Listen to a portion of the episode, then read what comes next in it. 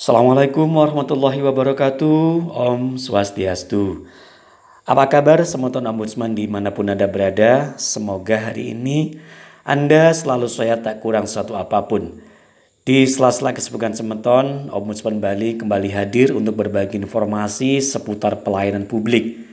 Kali ini bersama saya Nanang Gubarok, Asisten Ombudsman RI Perwakilan Bali Nah, sementon, sekarang tentunya sudah mulai masuk musim belajar mengajar. Meskipun masih harus belajar dari rumah mengingat masih ada wabah COVID-19. Bicara soal sekolah, di edisi kali ini Ombudsman Bali akan mengulas satu isu yang berkaitan dengan sekolah. Yaitu tentang komunitas sekolah. Nah, pasti sudah ada yang mulai berpikir kan? Pasti tidak jauh-jauh soal pungutan komunitas sekolah. Ya, betul sekali. Tapi sebelum ke sana, saya akan berbagi info terlebih dahulu seperti apa dan bagaimana komite sekolah itu. Soalnya setiap tahun Ombudsman RI Perwakilan Bali selalu menerima laporan tentang pungutan sekolah ini seperti tidak mengenal musim. Mau musim panas, musim hujan, musim durian, ada saja laporan masuk tentang pungutan komunitas sekolah ini.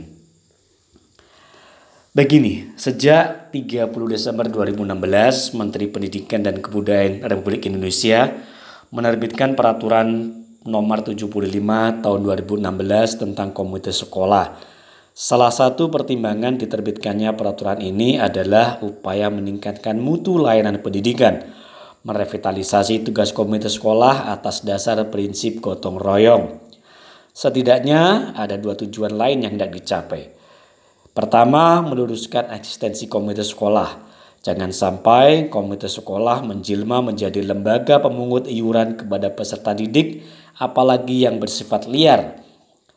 Kedua, juga ingin mengajak semua komponen masyarakat untuk bergotong royong terlibat dalam pembangunan pendidikan. Bagus bukan tujuannya? Aturan ini seakan ingin menegaskan bahwa bidang pendidikan bukan semata-mata menjadi tanggung jawab pemerintah, tetapi ada juga di pundak orang tua dan masyarakat. Nah, semeton, terus seperti apa sebenarnya kenyataannya komunitas sekolah selama ini? Undang-Undang Nomor 20 Tahun 2003 tentang Sistem Pendidikan Nasional menegaskan bahwa tanggung jawab pendidikan itu bukan hanya pada pemerintah. Orang tua dan masyarakat juga memiliki tanggung jawab tersebut.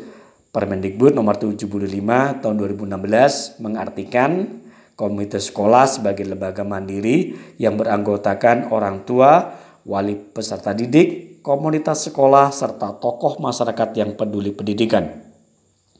Selama ini, komunitas sekolah merupakan wadah yang cukup populer, tetapi juga menjadi momok bagi sebagian peserta didik. Tentu bukan tanpa alasan apabila ada pandangan semacam ini. Itu sebabnya ketika Mendikbud mengeluarkan peraturan soal ini langsung disambar begitu saja oleh publik dengan tafsirnya masing-masing. Mungkin tanpa membaca tuntas isi Permendikbud tersebut.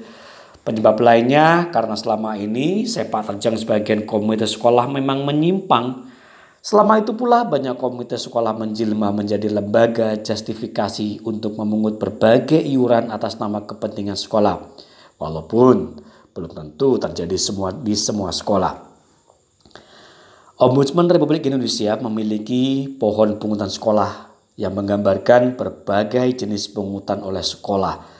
Ada pungutan untuk seragam, untuk pembangunan, untuk pelajaran tambahan, Begitu juga beragam jenis pungutan lain seperti uang pindah sekolah, uang perpisahan, biaya ekstrakurikuler, biaya daftar ulang, biaya kegiatan operasional sekolah, infak, studi tur, dan lain-lain. Jangan heran jika penyelenggara pendidikan dasar dan menengah rentan berurusan dengan kepolisian dan kejaksaan terkait tindak pidana korupsi. Cukup banyak penyelenggara pendidikan di daerah yang masuk penjara karena didakwa korupsi melalui berbagai pungutan yang dinilai liar. Itu sebabnya kontribusi dari masyarakat terhadap aktivitas pendidikan itu diperlukan. Tidak mungkin semua kebutuhan sekolah dapat dipenuhi melalui anggaran pemerintah. Ada keterbatasan jumlah dana dibandingkan dengan kebutuhan. Kita menyaksikan berbagai kebutuhan fasilitas minimal di berbagai sekolah di negeri ini masih jauh belum terpenuhi. fasilitas ruang kelas, toilet, komputer, perpustakaan, dan sebagainya. Banyak sekolah yang belum memiliki ruang pertemuan. Sementara kucuran dana dari pemerintah tersendat dan belum merata. Memang publik juga bertanya-tanya, apa yang terjadi dengan kewajiban negara mengalokasikan sebagian 20% dari APBN atau APBD untuk sektor pendidikan? Di satu sisi, hal ini menunjukkan keseriusan pemerintah di bidang pendidikan. Tetapi, pada sisi lain juga dipertanyakan soal keseriusan alokasinya. Padahal, pasal 31 ayat 4 Undang-Undang Dasar 1945 mengamanatkan bahwa negara memprioritaskan anggaran pendidikan sekurang-kurangnya 20% dari APBN dan APBD untuk memenuhi anggaran pendidikan. Pendidikan berkualitas sudah menjadi keniscayaan dan banyak orang tua memprioritaskan ini. Tidak sedikit dari mereka yang siap berkontribusi untuk menghindarkan pendidikan, untuk menghadirkan pendidikan yang berkualitas tersebut. Nah, semeton, tantangannya sekarang adalah bagaimana cara memungut uang dari masyarakat atas nama pendidikan tanpa menimbulkan persoalan hukum. Selama ini pungutan itu melalui komite sekolah dalam berbagai rupa dan berbagai macam pula. Akibatnya, komunitas sekolah menjelma menjadi lembaga tukang pungut dana. Komunitas sekolah juga dipersepsikan sebagai lembaga untuk menjustifikasi pungutan. Selain itu, semeton menjadi wadah perantara pungutan agar seolah-olah sekolah itu bersih, tidak terlibat sama sekali dalam soal pungutan yang dilakukan itu sebabnya ada kecenderungan di banyak daerah ketua komite sekolah adalah sosok kuat di daerah tersebut. Seperti pejabat daerah, tokoh adat, aparat hukum, bahkan politisi. Tentu dalam kondisi ini diperlukan satu wadah untuk menjadi perantara antara pemodal dengan lembaga pendidikan. Nah, komite sekolah menjadi yang paling tepat menjalankan fungsi ini. Mungkin atas dasar itulah Menteri Pendidikan Nasional lantas menerbitkan peraturan nomor 75 tahun 2016 tentang komunitas sekolah tersebut. Semeton, Permendikbud ini seharusnya dapat menjadi payung hukum bagi komunitas sekolah. Selama ini, payung hukum untuk memungut itu sangat lemah Akibatnya, tindakan komunitas sekolah rentan dipersoalkan secara hukum dan menjadi sasaran empuk bagi mereka yang memanfaatkan situasi untuk tujuannya masing-masing. Pasal 10 menegaskan bahwa komunitas sekolah melakukan penggalangan dana dan sumber daya pendidikan lainnya untuk melaksanakan fungsinya. Aktivitas ini dalam bentuk bantuan atau sumbangan sukarela. Artinya bukan dalam bentuk pungutan yang besarannya ditentukan.